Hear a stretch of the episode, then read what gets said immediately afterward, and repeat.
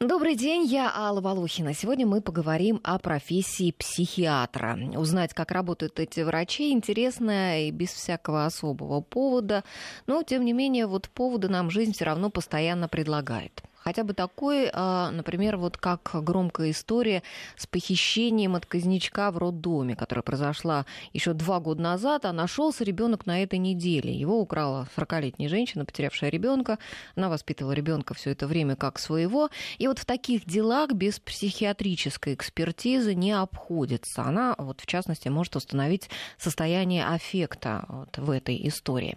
А, с какими случаями приходится работать психиатром? Как им самим удается сохранить душевное здоровье. И об этом и о многом другом мы расспросим сегодня заведующего кафедрой психиатрии и медицинской психологии Российского национального исследовательского медицинского университета имени Пирогова. Это второй мед московский, как называют его в народе, доктора медицинских наук Андрея Аркадьевича Шмиловича. Здравствуйте, Андрей Аркадьевич. Добрый день.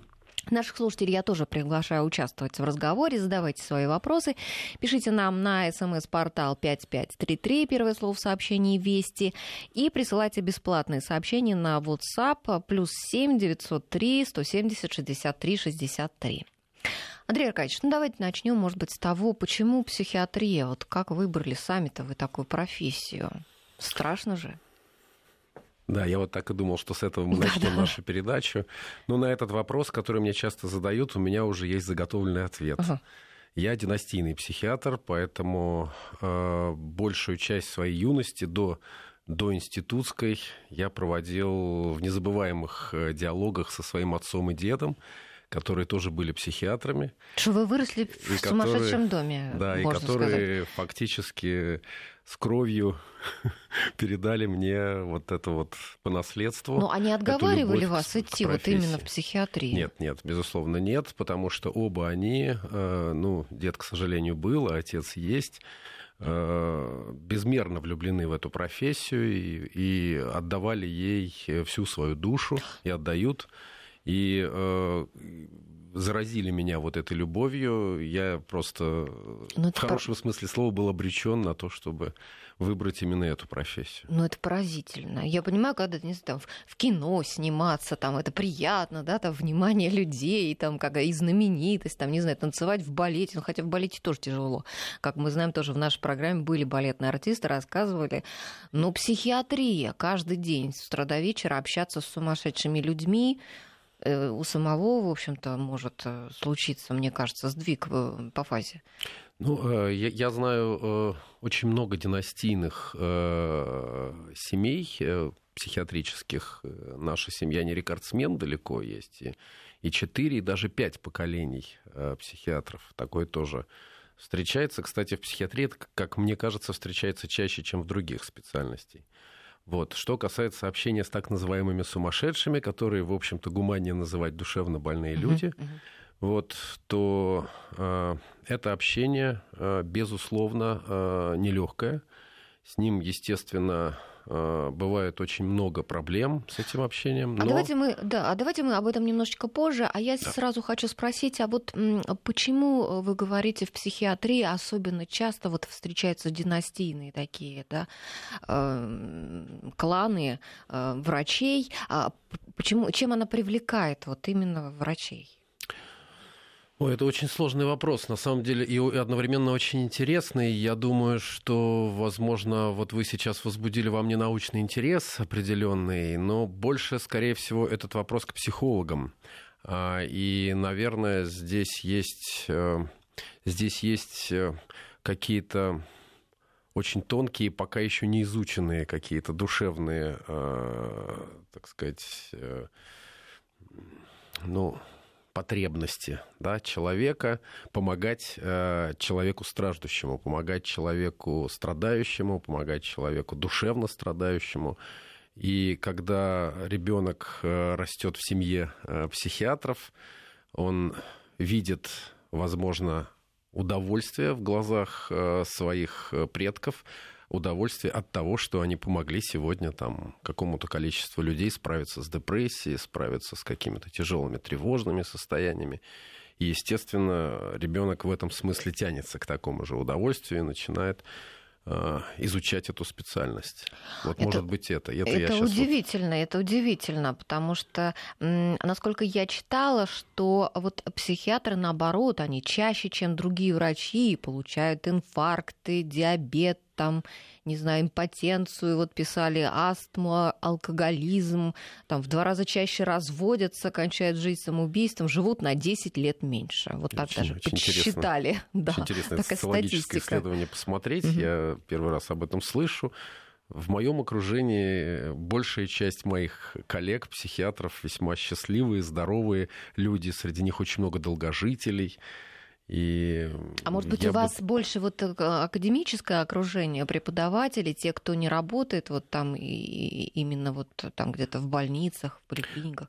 Такие тоже, конечно, есть в моем окружении, но большая часть как раз это врачи, это угу. самые настоящие практикующие врачи, что называется, те, кто на линии фронта на своей специальности. И я говорю именно о них. Угу. Ну, вот есть такая фраза, да, э, очень известная, что нет э, здоровых людей, есть люди недообследованные. Вот психиатр как скажет? Да, эту фразу я часто говорю своим студентам на лекции. Действительно, есть э, очень много определений здоровья, да, и в каждом из этих определений есть слабые места но известное, самое известное определение здоровья дала Всемирная организация здравоохранения, не будем его сейчас говорить, но там э, суть заключается в том, что здоровым человеком можно считать того, кто не только лишен каких-то симптомов и болезненных состояний, но еще и благополучен социально. Вот. Э, в психиатрии такая же история. Здесь критерии здоровья и болезни весьма размыты. Тем не менее, если человек оказался в поле зрения психиатра по той или иной причине, э, то, э, то тому есть какое-то обязательное основание. Как мы говорим, у нас в психиатрии случайных людей не бывает не бывает и среди врачей, и среди пациентов. Я говорю Разве о так? конечно. Разве так? Если ты, да, вот если, если человек по той или иной э, линии оказался угу. в поле зрения психиатров, значит, тому есть причина.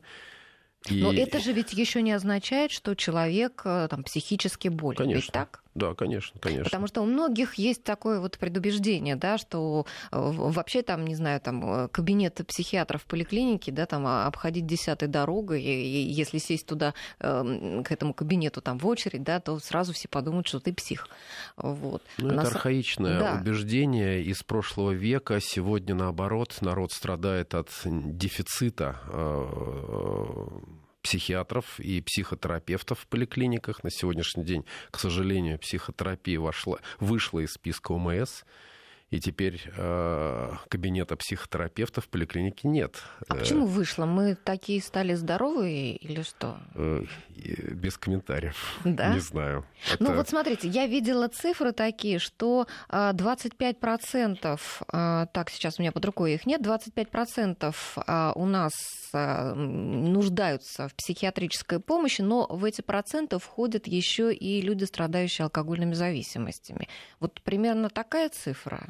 Ну, такая, да. Здесь еще большую, э, большую долю в этой статистике могут э, занимать пациенты с умственной отсталостью и с различными, э, ну, скажем так, органическими заболеваниями головного мозга, которые, ну, не совсем психиатрические, а частично неврологические пациенты, пациенты эпилепсии, которые тоже могут одной ногой стоять в неврологии, одной в психиатрии.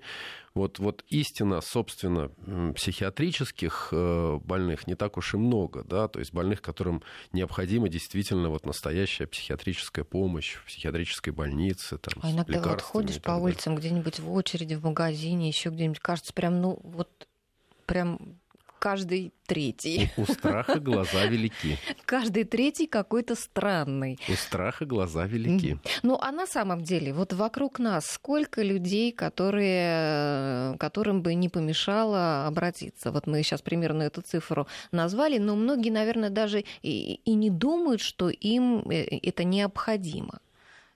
Таких людей, которым бы не помешало обратиться, очень много.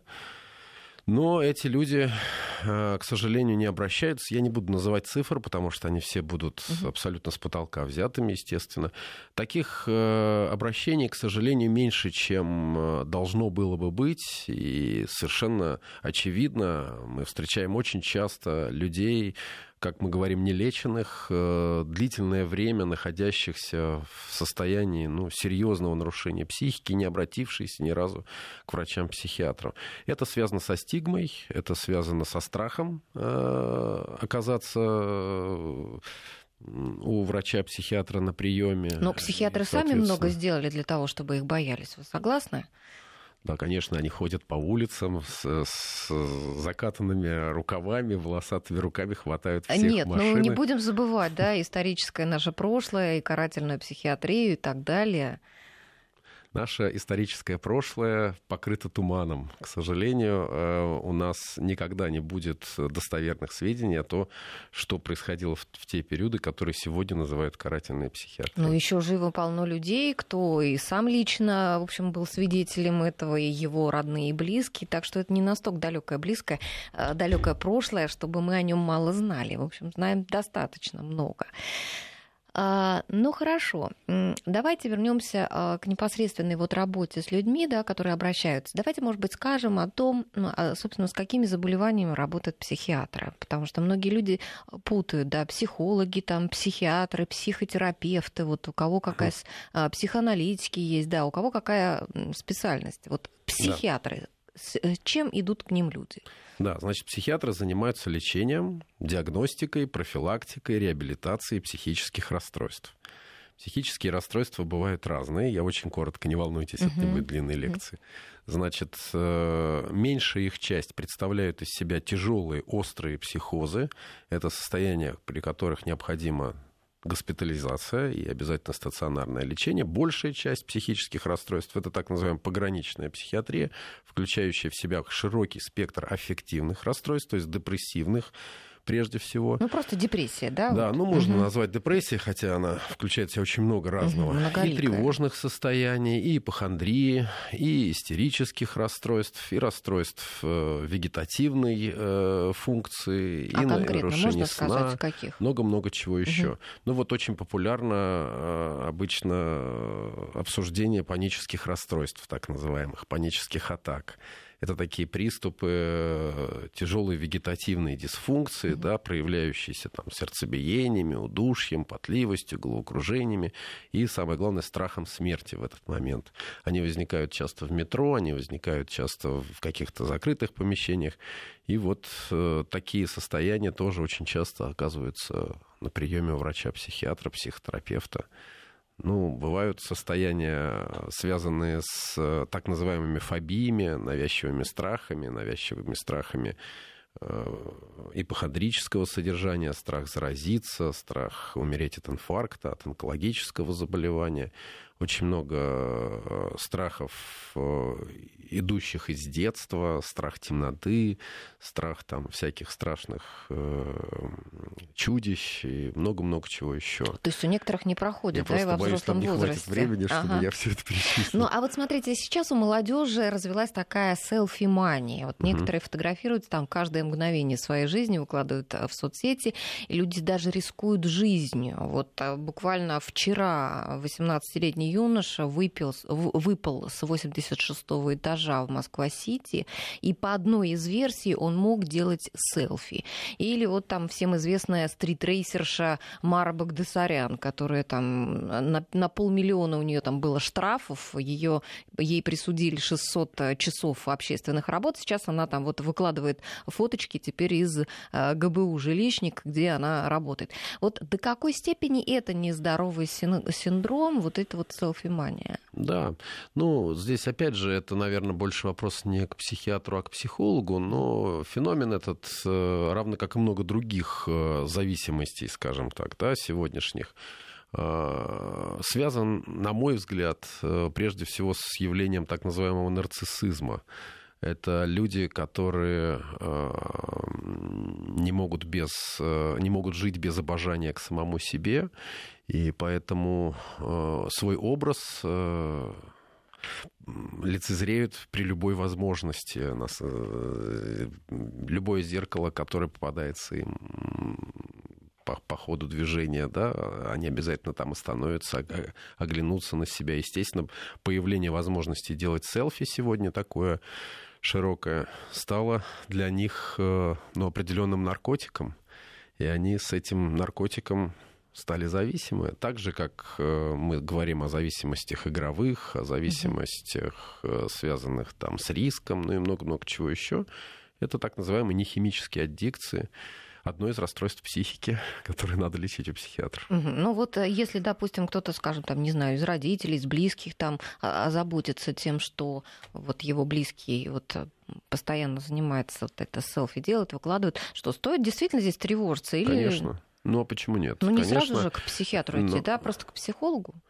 Ну, вы знаете, вот это всегда проблема, действительно, кому сначала идти, к психологу или к психиатру. И э, очень часто психиатр испытывает дефицит психологического образования у себя на приеме, а психолог испытывает дефицит знаний психиатрических.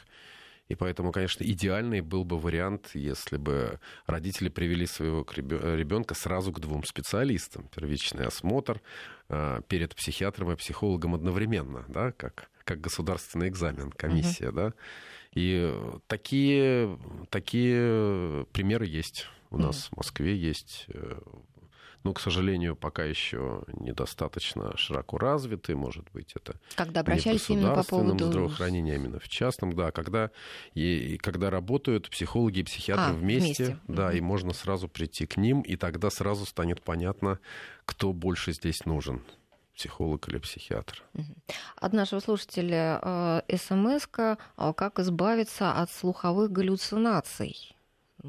Вероятно, к врачу надо идти. Да, конечно, это, если это действительно галлюцинации, да, потому что далеко не все, что слышит человек, можно называть галлюцинацией, но если это действительно обман восприятия, галлюцинаторные расстройства, обязательно обращение к врачу-психиатру.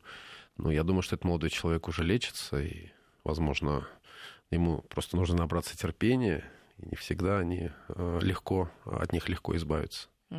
Еще вопрос. Э, скажите, почему люди по психике разные? Одни спокойные, а другие более возбужденные? Да, люди разные.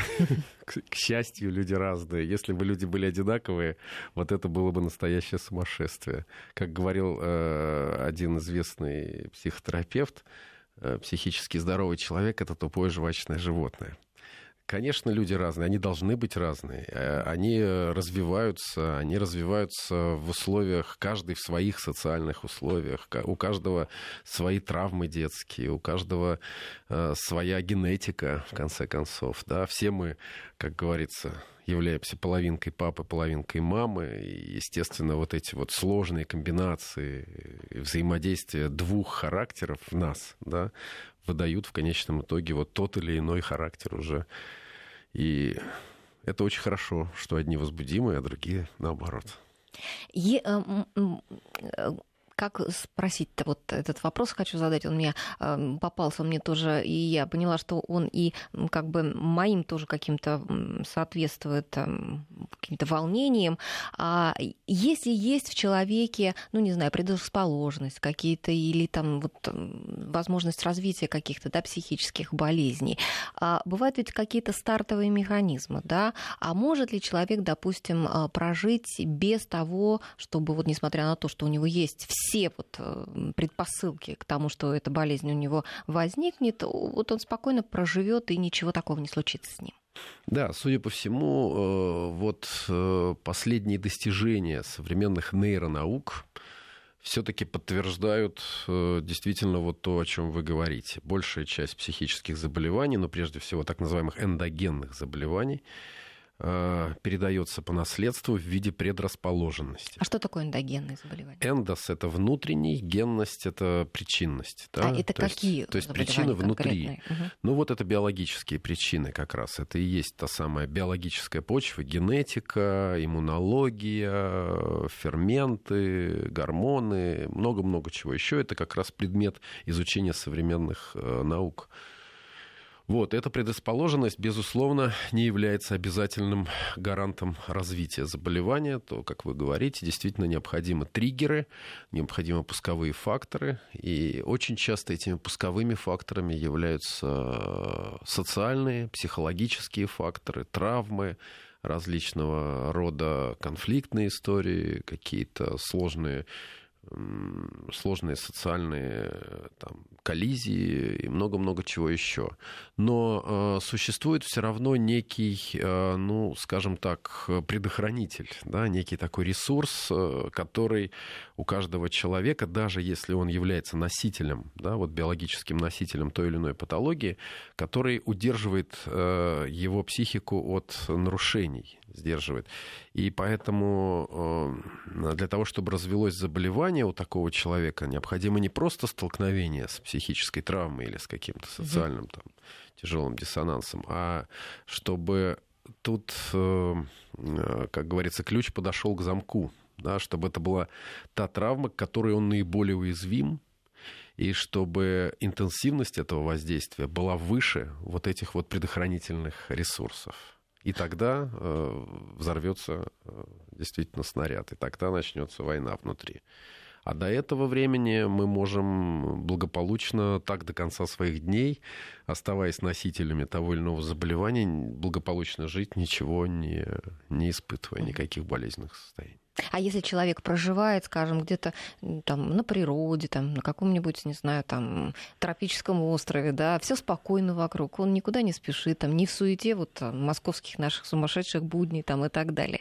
Вот а, у такого человека меньше риска заболеть? Конечно, меньше. Ну, тут э, это, это просто очевидно и естественно. А может быть, в таких вот в наших, скажем, условиях человек как-то закаляется, там становится сильнее, там? Ну да, есть, э, есть безусловно, такие адреналиноманы, да, которым которым вот эта вот, вот, вот эта вот головомойка угу. нужна, угу. как наркотик также, да, некая угу. это уже можно назвать форма зависимости. Но большая часть людей, все-таки оказавшись вот в состоянии такой стрессовой депривации, если можно сказать так, да, то есть отсутствия вообще каких-либо воздействий, естественно, чувствуют себя гораздо лучше. Именно поэтому большая часть реабилитационных центров у нас, психиатрии и так далее, а, расположены вне мегаполисов, где-нибудь в лесном массиве, а то еще лучше на острове на каком-нибудь. Вот то как раз что, угу. я так ярко сейчас себе это представил, что мне прям аж захотелось в такой пространстве. Немножко реабилитироваться. Да. Я однажды по какой-то ссылке зашла на форум психиатрический, там а, мама одного юноша, она советовалась с врачами, в том числе там были какие-то израильские врачи, а, и рассказала об остром психозе своего сына, который произошел, юноша 20 лет, спортивный, и где-то он тусил со своими друзьями, и несколько ночей не спал, пил энергетики, и у него случился приступ острого психоза. И вот она рассказывала о том, как он попал в больницу, там лечился, улице, и все это было настолько страшно. И, э, и думаешь о том, что вот э, действительно, вот э, сегодня там ты и твои близкие, вроде бы они сегодня такие нормальные, и вдруг вот ни с того ни с сего человек заболевает. Вот как-то предостеречься, уберечься вообще возможно здесь? Ну да, я всегда говорю, что вот все правильно вы говорите, но кроме одного, ни с того ни с сего. Ни с того ни с сего никогда не бывает. Э, все, что происходит на свете, обязательно имеет свою причину. Если мы эту причину не видим, это не значит, что ее нет. Это значит, что ее нужно искать. И это очень важно. Э, острый психоз – это действительно страшно. Это трудно себе представить тому, кто этого никогда не перенес. Э, а те, кто это переносили, очень часто описывают это так, что аж мурашки по коже. Вот. Но э, в любом случае, любое медицинское страдание – это повод для сплочения семьи и угу. помощи. Давайте человеку. мы продолжим после новостей об этом говорить. Сейчас мы прервемся на две минуты. 12 часов 34 минуты в Москве. Мы продолжаем разговор. У нас в студии, напоминаю, заведующая кафедрой психиатрии, медицинской психологии Российского национального исследовательского медицинского университета имени Пирогова, доктора медицинских наук Андрея Шмиловича. Андрей Аркадьевич, мы заговорили до новостей о том, что ни с того, ни с сего да, психическое заболевание не возникает. Но а, вот подростковый возраст, он часто становится, да, вот как раз именно таким вот опасным возрастом, во время которого может стартовать какой-то это вот заболевание? Да, есть, э, есть так называемые возрастные кризы. Это вот те самые возрастные периоды, в которых мы, э, находясь в которых мы наиболее уязвимы. Э, самые уязвимые периоды это вот как раз пубертатный период и так называемый еще инволюционный период. Это период климакса, да, и, и там, и там психика человека как бы оголена, да. И... А во время вот внутриутробного развития? Ну, там, э, там имеют значение большей частью все-таки биологические какие-то факторы вредности, которые, возможно, с которыми, возможно, сталкивается мать. Кроме этих двух, э, пубертатный и инволюционный, есть еще криз возрастной в три года, в трехлетнем возрасте, в семилетнем возрасте. Но это такие возрастные периоды, когда происходит определенный перелом э, в сознании ребенка, попадающего там сначала в детский сад, потом в школу и становление общественного сознания возникает и так далее. Ну, а пубертатный криз это, конечно, самый, самый, самый жаркий период в жизни человека. Фактически то, что э, в пубертатном периоде можно считать нормой, в любом другом пубертатном возрасте будет очевидной патологией очень трудно найти подростка, которому бы, на которого бы не обратил внимание психиатр. Вот. И, конечно, в этом возрасте особенно важно, что называется, психогигиенические мероприятия. А вот. что это значит? Ну, это касается конкретно? прежде всего, конечно, семьи и родителей, которые очень часто относятся к своему подростку, который внешне выглядит уже как не подросток, а как взрослый человек, относятся к нему как к взрослому, и требования у них к нему тоже как к взрослому. Но вот этот вот обман, внешняя, внешняя взрослость э, очень часто она сочетается с внутренней как раз детскостью и вот несостоятельностью в смысле ответственности каких-то там поступков, да, в смысле Э, того, э, каковы последствия могут быть того или иного слова сказанного, да, или действия и ну, прочее. Ну, сейчас ведь вообще э, детский возраст, он длиннее, чем это было там даже 50 лет, даже там, да, не говоря уже там о 100 и 200 лет назад. Да, да, меняется человечество, меняется. И вот в этом возрасте, к сожалению, вот, допустим, если мы говорим о суицидах, такая печальная статистика, к сожалению, именно подростковый возраст оказывается лидером. Э, это причем для всех стран, для всех э, цивилизаций одинаково. Именно в подростковом возрасте случается наибольшее число суицидов по сравнению с другими возрастами. Ну, и много-много чего еще. Психиатры очень хорошо знакомы с такими э, нарушениями аффективными, да, то есть очень много депрессивных расстройств, которые могут скрываться там за несчастной любовью там, и так далее. А сейчас, сейчас еще анорексия вдруг э, Анорексия, стала... да, в очередной раз э, дала определенную вспышку, Среди, да, и сегодня э, особенно популярно в подростковой среде так называемый self-harm, да, это потребность постоянно наносить себе самопорезы, но такие поверхностные, не, не суицидальные, да, угу. то есть то есть э, по разным причинам, ну, это стало модой, и это сегодня превратилось э, в некий такой Но это имидж. От, от какого-то нездорового вообще отношения. Ну, в целом, ведь, конечно, да? речь идет именно о, о тех внутренних проблемах, которые подросток не может решить у себя в семье, со своими родителями. Э, это самообвинение, это самонаказание очень часто, да. Но это может быть и другая причина, может быть получение удовольствия от боли, опять же, да, там и много-много чего еще. Ну и, и родителям, наверное, нужно быть внимательным конечно. к этому и сразу куда-то обращаться к врачу. Ну да, и, и, и, конечно, родители должны, очень важно здесь, родители должны быть критичны к самим себе. Угу. То есть они должны обратиться сначала к самому себе и подумать, э, где, где им можно еще что-то изменить и как-то наладить отношения с подростком, установить с ним связь более доверительную и так далее. А, от, от слушателей очень много вопросов. Вот мы, вы сказали о том, что в три года, да, э, первый, наверное, там, или какой угу. там кризис. Да-да, а вот, кризис. Э, да, кризис. А, пишет слушатель, что в четыре года он подавился чем-то, его чудом спасли, и сейчас ему 42 года, и он до сих пор Страх. не может глотать таблетки, да. и вообще только мелкие и с большим трудом. Да. Вот э, что делать? Вот это очень распространенный, очень... Я хочу успокоить слушателя, что он не один такой, если это его, конечно, может как-то как-то успокоить. Он спрашивает, не, не, не психическое ли это заболевание? Это страх, это пограничное психическое расстройство, да, это расстройство, ну, скажем так, невротического уровня. С ним ни в коем случае не надо ложиться в больницу и принимать э, страшные там психотропные препараты, страшные в кавычках. Ну и, конечно, здесь э, страх подавиться имеет э, первооснову именно невротическую, как мы говорим, да, возник вследствие того самого испуга, который ребенок испытал в своем вот этом вот возрастном кризе. Э, в такой ситуации нужен хороший психолог, который с помощью различных психотерапевтических манипуляций. То есть это можно без таблеток может, обойтись, да, довольно без легко, да, без угу. всяких лекарств с этим страхом справиться. Просто нужно, нужно обратиться и найти такого психолога. Угу. К сожалению, это тоже очень большая проблема. Да. А, вопрос тоже еще один от слушателей. А что делать? Сын рос спокойно, воспитан хорошо, учился. Сейчас ему 40 лет, нервный, гневный, все время кричит на близких что делать, э, что-то такое там про депрессанты, но вопроса нет.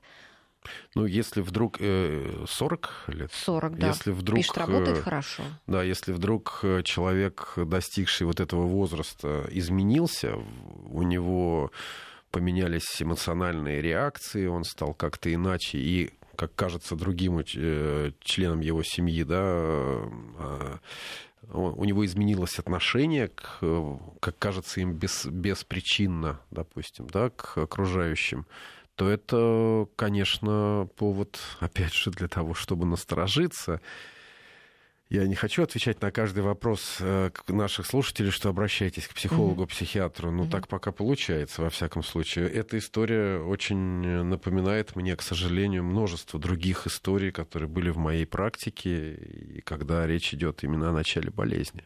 Mm-hmm. Вот. То есть это бог, может быть да, не просто так, неплохое бог, настроение, не да, так, не, не... И, угу. и тогда однократное обращение к врачу-психиатру снимет, по крайней мере, вот значительную часть э, беспокойства по этому поводу, и все, и тогда надо уже разбираться с психологом, но, но так сказать, э, снять вероятность того, что это болезнь, обязательно надо. Ну, а вот мы говорим обратиться к психиатру, обратиться к психиатру, а э, мы должны, наверное, успокоить наших слушателей, может быть, не все знают о том, что уже там с 90-х годов, да. да, никакого учета, никто там не сообщит да. там да. вам на работу, никто не будет да. вас преследовать, да, там да, принудительно да. лечить и так далее, да? Все, да, это, к счастью, счастью, на сегодняшний день действительно так, и вы можете совершенно спокойно, дорогие радиослушатели, обращаться в любое учреждение медицинское и в психоневрологический диспансер, и в различные, сейчас вот э, будут организовывать так называемые сателлиты, то есть э, модули, которые будут больше приближены к жилым и спальным районам э, Москвы, где тоже будут кабинеты врачей-психиатров, я надеюсь, психотерапевтов все-таки.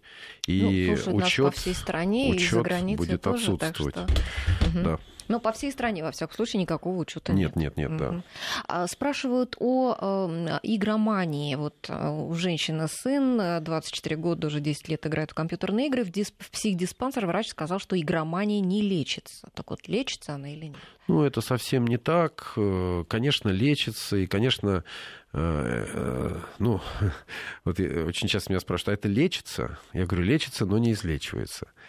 То есть вопрос в абсолютном излечении от э, того или иного расстройства вообще в медицине – это вопрос философский. У нас ни одно э, медицинское расстройство не излечивается даже после перелома остается какая-то недостаточность в том месте кости, да, где он был, даже если кость срослась. Поэтому... А с зависимостями нужно контролировать себя Здесь, всю жизнь? Да, и очень часто это вообще э, область психиатрии называется аддиктология. Да? Это вот область, занимающаяся только зависимостями. И компьютерная зависимость – это один из видов таких зависимостей. Ее можно, ее можно преобразовать, ее можно сделать профессией человека. И тогда это будет какой-нибудь там веб-дизайнер, например, да, там талантливый, великолепный, или там э, аниматор ну, компьютерных ну, игр. Да. Ее можно, ее можно пере, перевести на другую зависимость, да, например, можно стать книгоманом, да, и, и, или, или там э, стать э, там, фанатично увлеченным там, каким-то собирателем, знаю, там, собирателем да? да, например, нумизматом, не знаю, кому, да. кем угодно. И э, так или иначе, излечение в данной ситуации будет как раз критерием излечения, будет как раз э, снижение вот нагрузки на социальное функционирование такого человека. Если это перестанет быть вредным для его социального функционирования, мы можем сказать, что мы излечили зависимость, даже если он сидит часами у этого компьютера. Угу. Вопрос от слушателя, каковы критерии психической нормальности, вера в жизнь после смерти, это нормально или нет, с точки зрения психиатрии. Но уже мы не успеем сейчас до новостей ответить. Давайте мы сейчас прервемся буквально там э, на прогноз погоды и на новости в регионах и вернемся через полтора минуты.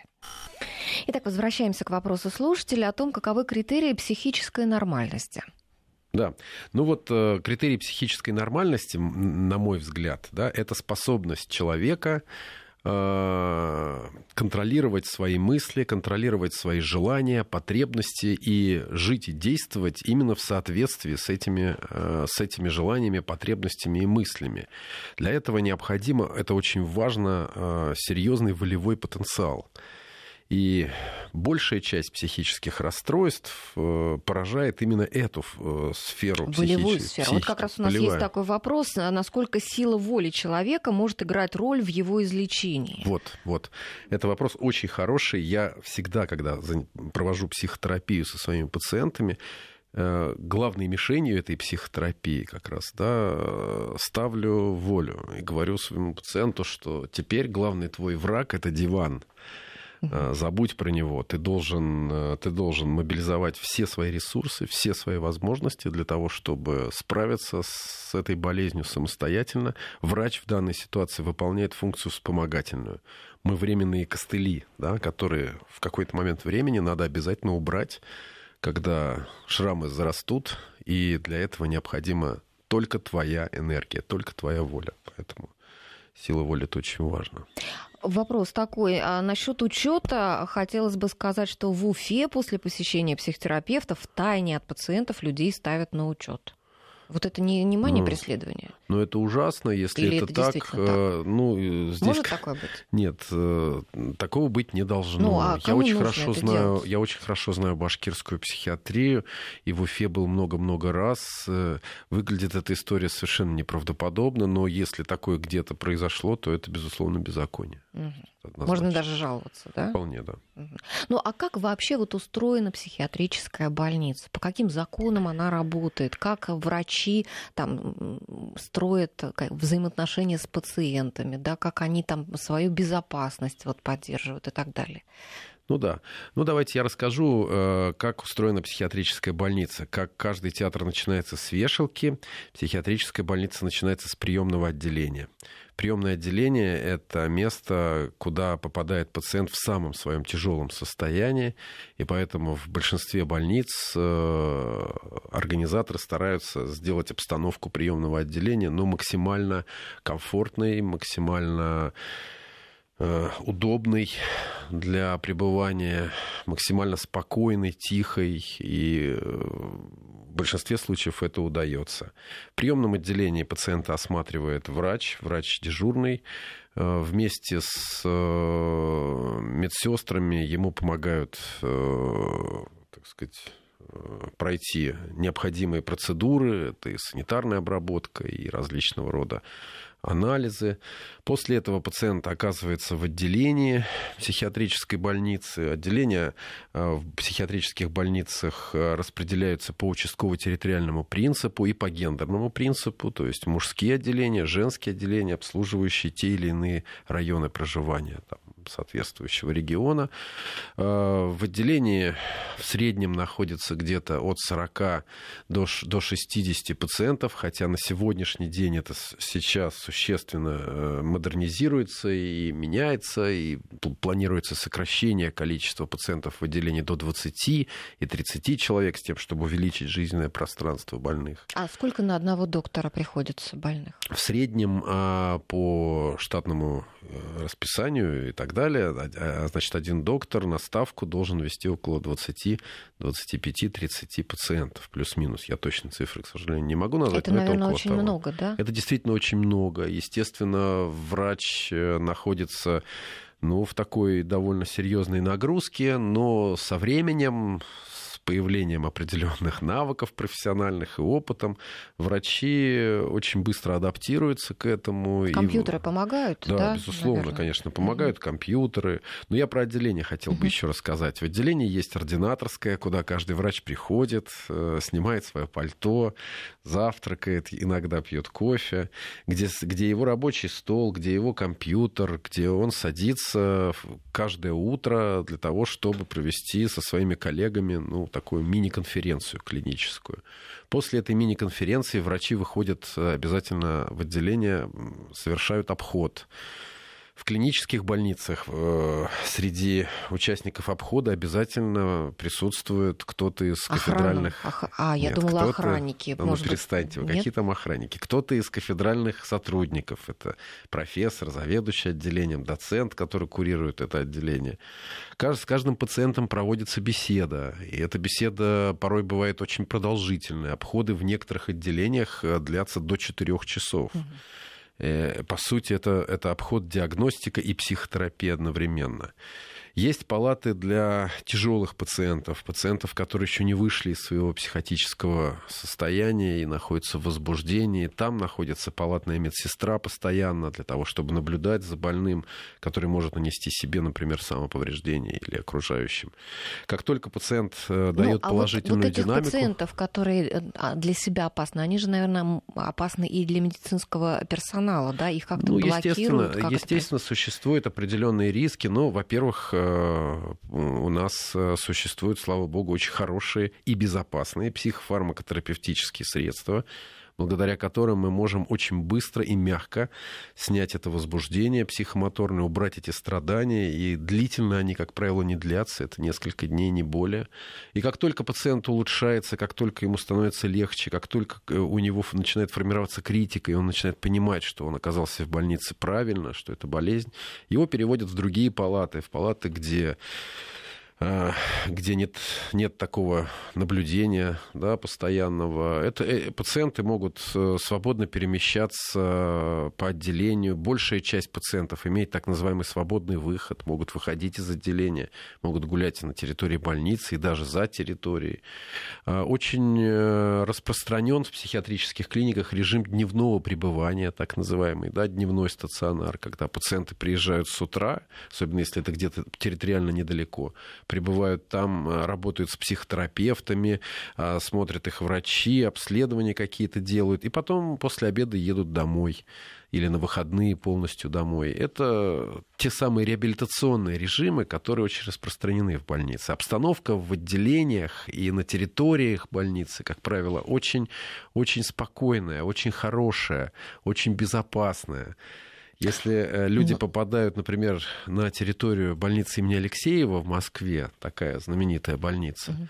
то они э, вообще не понимают, куда они попали. Ботанический сад или, и, и, и, или в больницу. Может быть, это только в Москве такие условия? Нет, нет, не только в Москве. Сегодня в регионах, я очень часто бываю в регионах, не лучше и даже не хуже, а даже лучше э, обстановка в отделениях и в, и в той же вот Уфе, в частности, да.